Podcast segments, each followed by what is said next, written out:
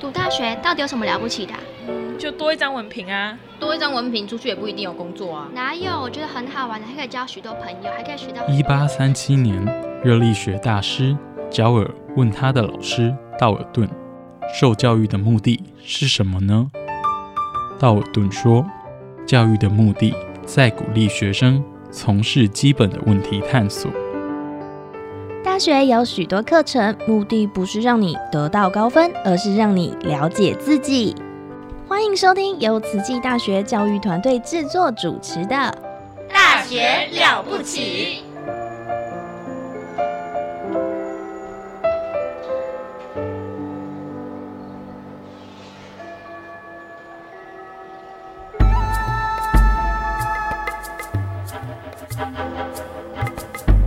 大学之道，守谦之道。十年树木，百年树人，传道授业，济世爱人，热情永不退。邀你空中来相会。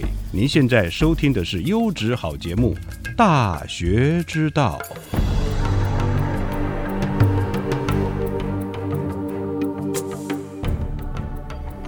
各位亲爱的听众朋友，大家好，欢迎来到《大学之道》，我是节目主持人何坤义。今天我们非常荣幸邀请到我们的嘉宾，慈济大学通识教育中心主任江云志老师。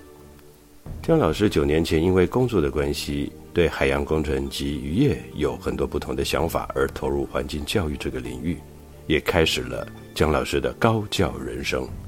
由于过去几十年的工程经验以及对渔产业的了解，虽然是个通识教育中心的老师，却走出了和其他老师不一样的路，不同的格局，尤其是在产学合作这方面。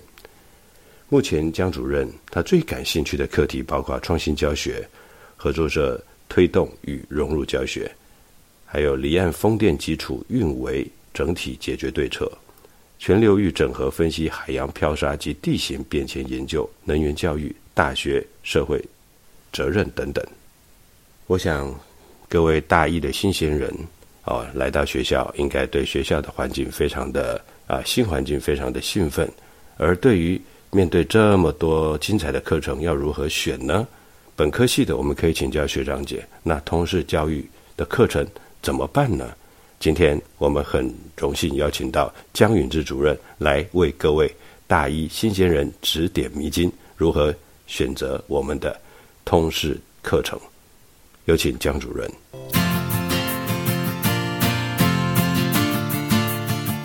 大家好，我是通识教育中心的主任江允志。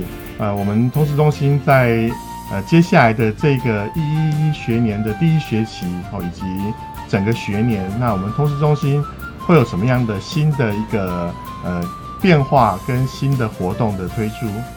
好，首先在这个接下来即将迎接开学，那大家一定会非常关心呃通识课的选课。那我们的通识课呃这边也要跟我们的听众朋友分享一下。呃，我们除了提供给我们的同学上课以外，其实我们也非常欢迎我们的社区伙伴，好，我们的这个呃仔细的志工们。那其实如果有您有兴趣的呃这个课程或是主题的话，都欢迎呃可以来旁听，好，或是跟着我们的课程一起活动。那在今年的这个呃通识中心的课程。呃，我们有几个主要大主要的一个比较大的一个变化哦，那先先来跟大家分享一下。首先是我们今年要推动的是，呃，整个通识中心的课程，我们会把它系统化，哦，跟这个所谓的跨领域化。那大家都知道说，我们过去的这个呃学科，哦，其实呃就如同大家认识的说，哎，我们学校有非常非常多的系所啊，像比如说我们呃。医学院有呃，像比如公共卫生学系啊，哈，有医学系啊，哈，有这个呃物理治疗学系等等，每个学系哦都有它的这个所谓的专业的领域，跟它系上要培养学生的所谓的核心的能力。那这样子的的一个部分，那有一个所谓的专业的学习，那为什么还要通有通识的课程的学习？相信应该各位呃，应该过去都非常的知呃清楚知道说，那。系所是培养所谓的这种垂直比较有深度的哈，未来就是针对自己的兴趣哈，或是所谓的职业的发展，那所需要的这个相关的一个能力的一个培养。那通识的部分呢，则是在比较横向的，好，等于说让学生除了这个深度的学习以外，有个广度的一个视野，这样。因为我们的学科往往，因为它是为了要该提到说他会做学术的分工，所以相对的它会有一些呃这个呃前提或是假设，然后把一些问题简化。那把问题简化之后呢，为因为我们为了要让学生能够能够呃在分工分的比较细的部分做呃比较应该讲说符合品管需求的一个这样的一个思维底下的呃学习，等于说我们要确保他的学习成效。很自然而然，既然要确保学习成效，就要有适当的评量嘛。所以呢，如果说我们今天要求的是精熟的知识，哦，或是很势必，那我们对于真实的现象的，或是真实环境，或是我们生活情境的这样子的的主题呢，就没办法放到我们的课程里面来。很自然而然，最后呢，那随着时间的这个演进之后，我们的。学习和我们的教学就渐渐的跟真实社会逐渐的脱节。那如果是这样子的话，那我们通识要怎么样去呃应应这样的一个议题呢？那在这个呃应该说从去年开始哈，那在呃副校长啊就是教务长好，那交给我们通识的任务就是我们要透过跨领域好，还有就是重新再思考那怎么样能够让。呃，学生在通识的学习的这个部分，可以有自己的学习路径。那可以借由通识的这个学习，好让学生可以呃具备应应下一个世代挑战的能力啊。那所以我们在呃去年整个通识的老师都动起来，好，那我们就。呃，集思广益，好，那我们盘点了这个英英未来的六个这个能力，相信这个在我们的网站上都看得到。这个我们今天就暂时不提。那既然既然要英英未来的话，我们刚才提到说，过去好在这个所谓的工业时代，我们为了应应人才的需求，所以我们用的是所谓的品管制啊，啊，就是只要达到这个某一个这个学习成效之后，哎，我们再颁发你毕业证书，然后让。这个社会跟产业知道说，哎，这个是 qualified 的学的这个人才，哦，那你可以用这样。但是呢，这个是刚才讲，这是前一个时代的思维。因为现在呢，其实我们未来，呃，就如同各位同学或是我们呃社区或是我们志工伙伴知道的，其实整个社会呃，包含像 AI 啊，或是机器人啊，甚至现在呃整个 IOT 就是我们物联网哦这部分，它其实越来越。这个普及好，就如果在有在玩这个 Arduino 或是呃玩这个树莓派的同学好，或是朋友，应该就知道说，其实那个价格真的是非常非常的低。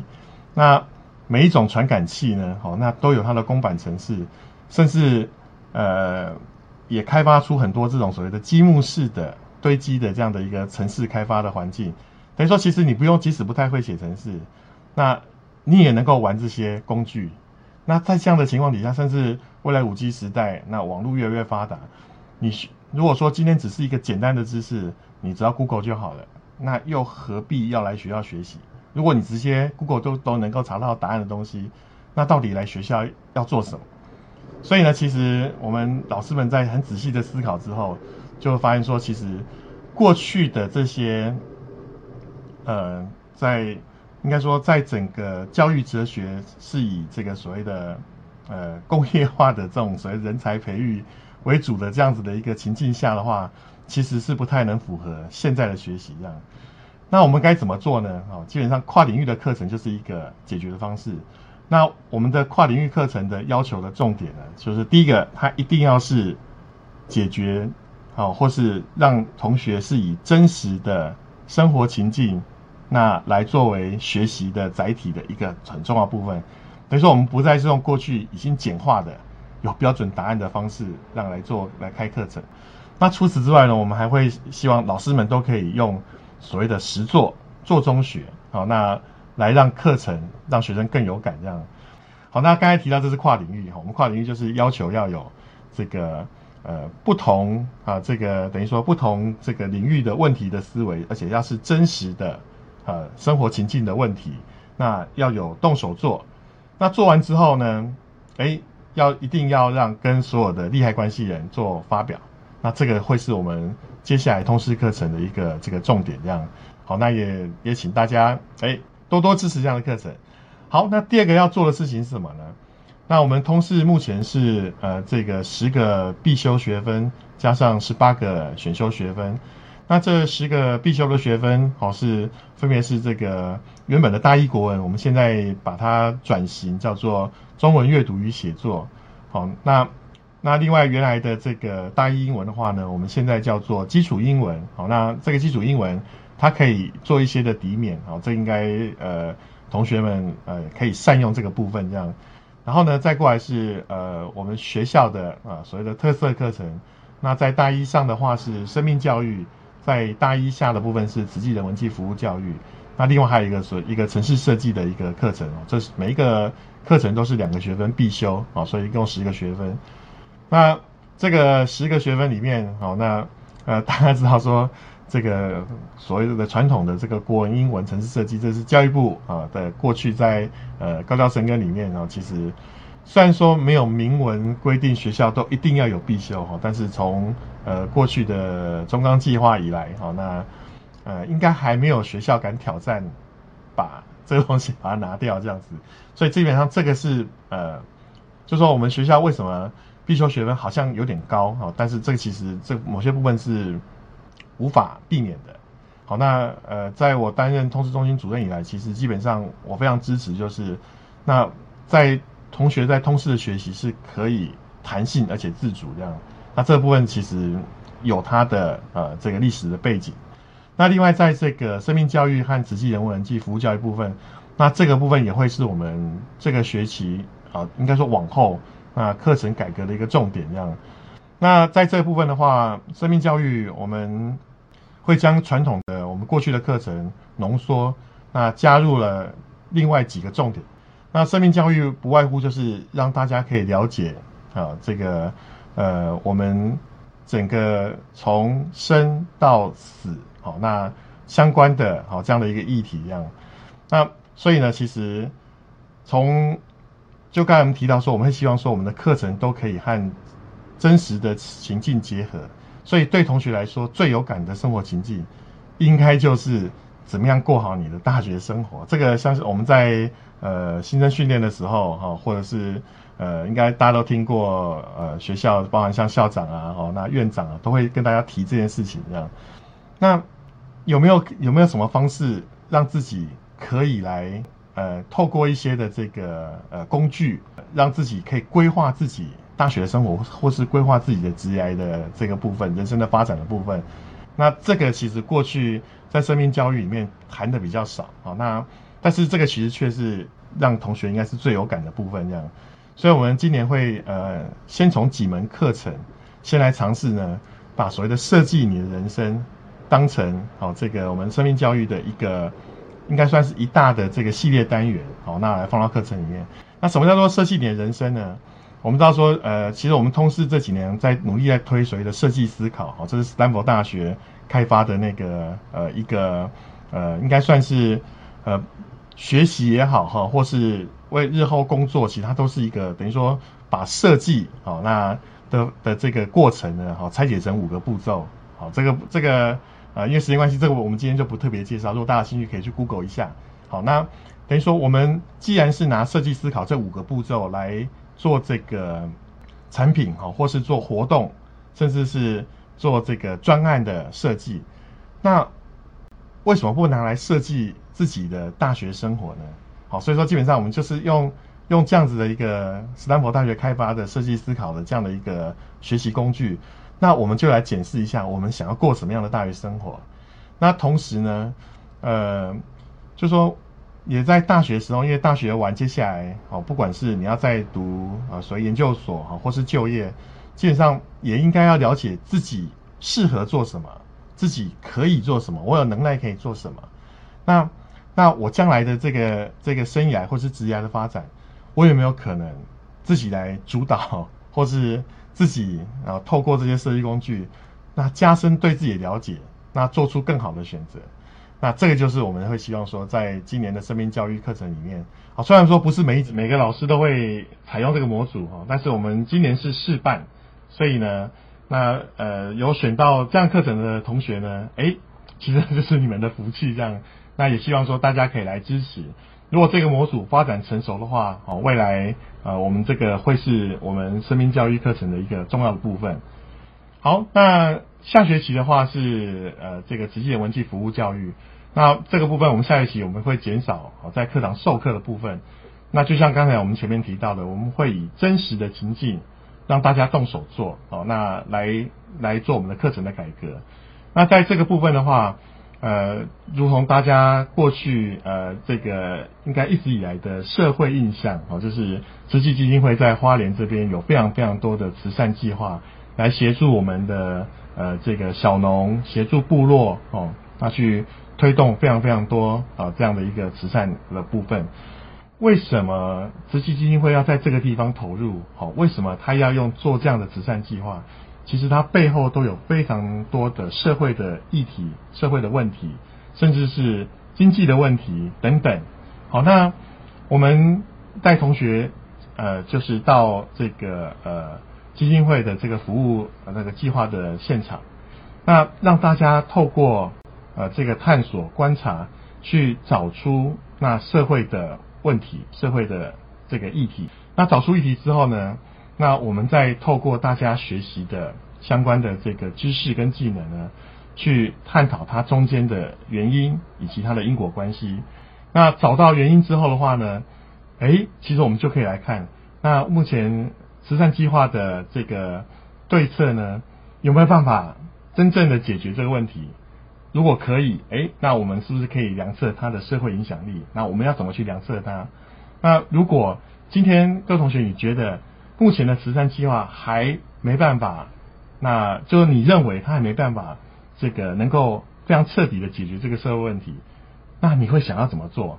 我们有没有可能同学透过这个脑力激荡、集思广益，找出一个更好的啊，或是哎你觉得可以再做更有效益的这个解决方案？好，那如果哎大家这个几个同学分组讨论出来是可行的话。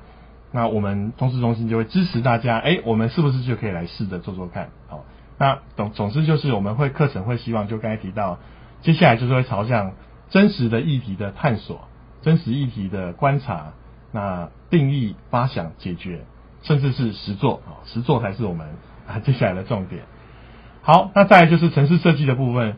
那城市设计的这个部分的话，我们呃目前是以这个网页城市设计为主。那在不同的学院会搭配一些这个呃，像譬如说呃比较图形化、堆呃积木化的这样的一个呃城市语言的部分作为辅助这样。那在今年我们会做比较大的一个改革，哦，就说我们呃这个城市设计呢不再只是以网页城市设计为主，哦，那我们未来会希望说它可以是一个客群，那会包含了像 App 的开发设计。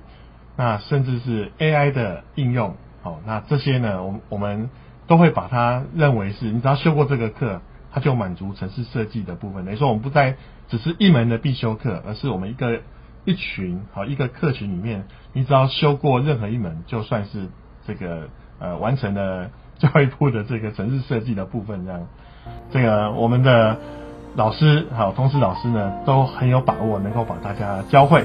那只要你有这个心，好，你有那个热情，那你愿意不断的尝试，我们绝对好会让你具备这样的能力。这样，好，那我们今天的节目就到这边，好，那非常谢谢大家，谢谢。我为奉献而存在。哇，非常感恩江允志主任的分享，相信在江老师 VMP 入里的介绍。以及详尽的解说之后，各位新鲜人应该知道怎么选择你的通识课程。希望你有一个非常愉快的修课的经验。好，接下来的时间我们进入校长聊天室，我们来听听校长有什么话跟大家说。哎，你看校长，哎我们赶快逃！哎，没有了。哎，校长好。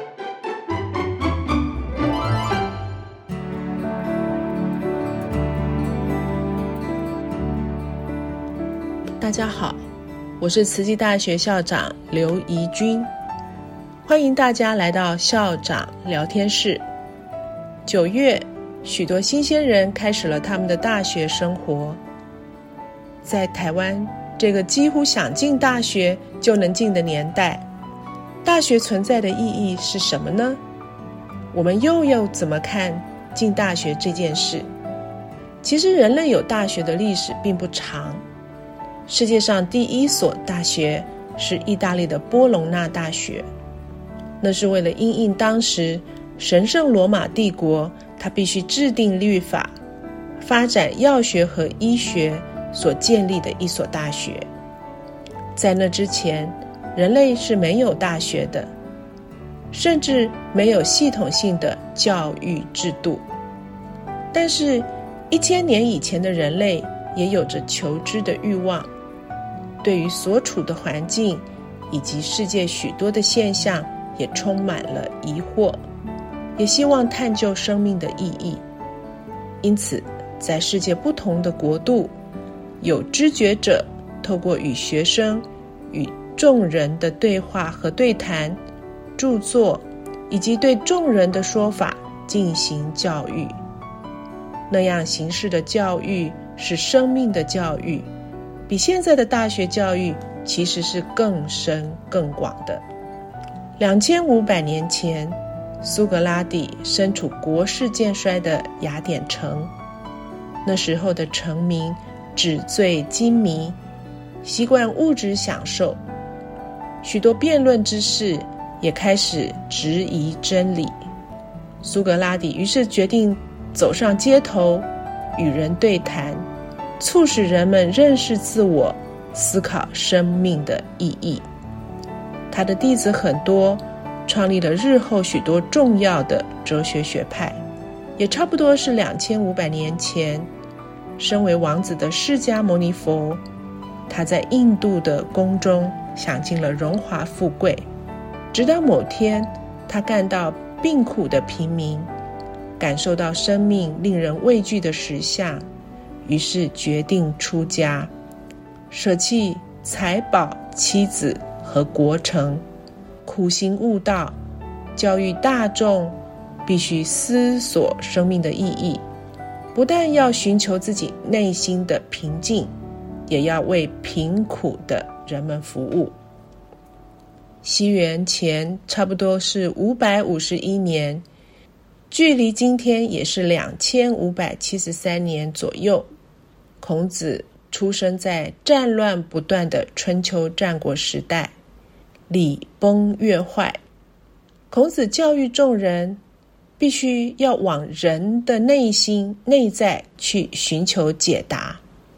他周游列国，教育弟子三千，精通六艺者有七十二人。孔子教育的主轴是启发人人的良知良能。进而建立理想的大同世界。两千多年前，耶稣行走布道，三年后被钉上十字架。他一生传扬爱与生命的真谛，即使遇到敌人和仇恨，他告诉弟子也要以爱回应。他的信念跨越千年，深深影响西方社会。慈济大学每一年都会对大学新鲜人进行问卷调查，每年得到的结果都相近。困扰大学新鲜人的前三名分别是：第一，人生没有目标；第二，对人际关系感到困惑；以及第三，不知道如何管理时间。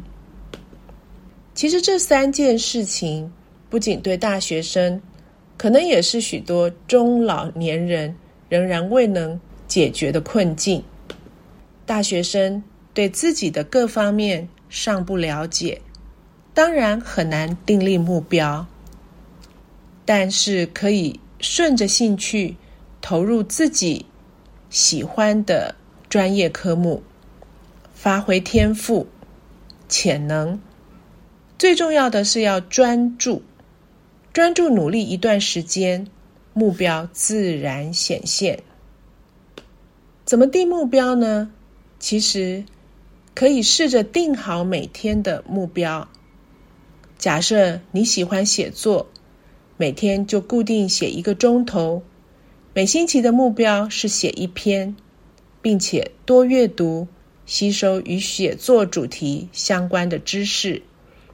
每学期的目标是写几篇散文，或者一长段故事的几个章节。大一的目标是写一本小说，中长期的目标自然就显现了。你会想要成为一位写手，或者是作家。目标定定之后，重要的是实践。许多目标，特别是重要的人生目标，不可能一蹴可及，需要一步一步的实现。有条理，有规划。善用时间，心中有目标之后，自然了解时间的重要性。时间管理必须排定其程，按表操课，否则时间一下子就在不知不觉中浪费掉了。许多新鲜人中学时每一天排程排得很满，上了大学。没有爸爸妈妈安排你去补习这一科，去学那个才艺，就变得不知所措、无所事事，非常的可惜。所以心中先要有短、中、长期的目标，接着做出时间规划，主一专进，也就是说，聚焦做好一件事情，深入努力，并且生活要力求简单。心中无杂念，自然能善用时间，达成目标。下个礼拜我们再来谈谈大学时如何学习人际关系的处理。天轻晴朗无云，散去。滴答一览无。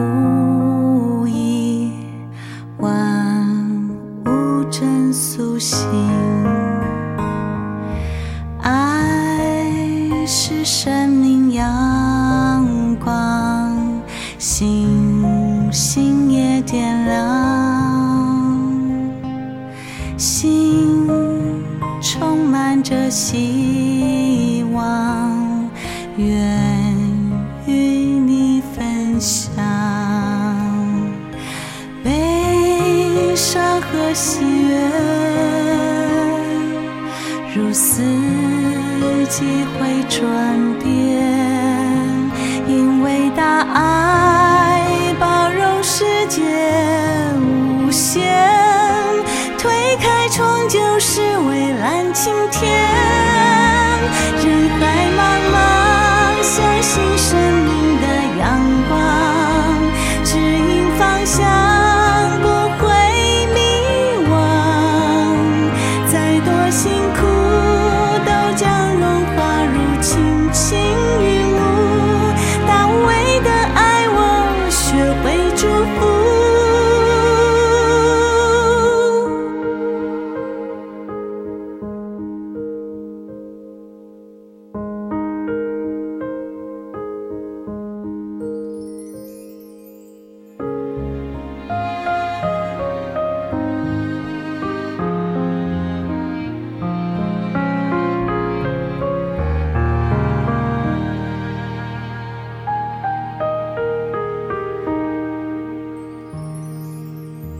天轻轻揽我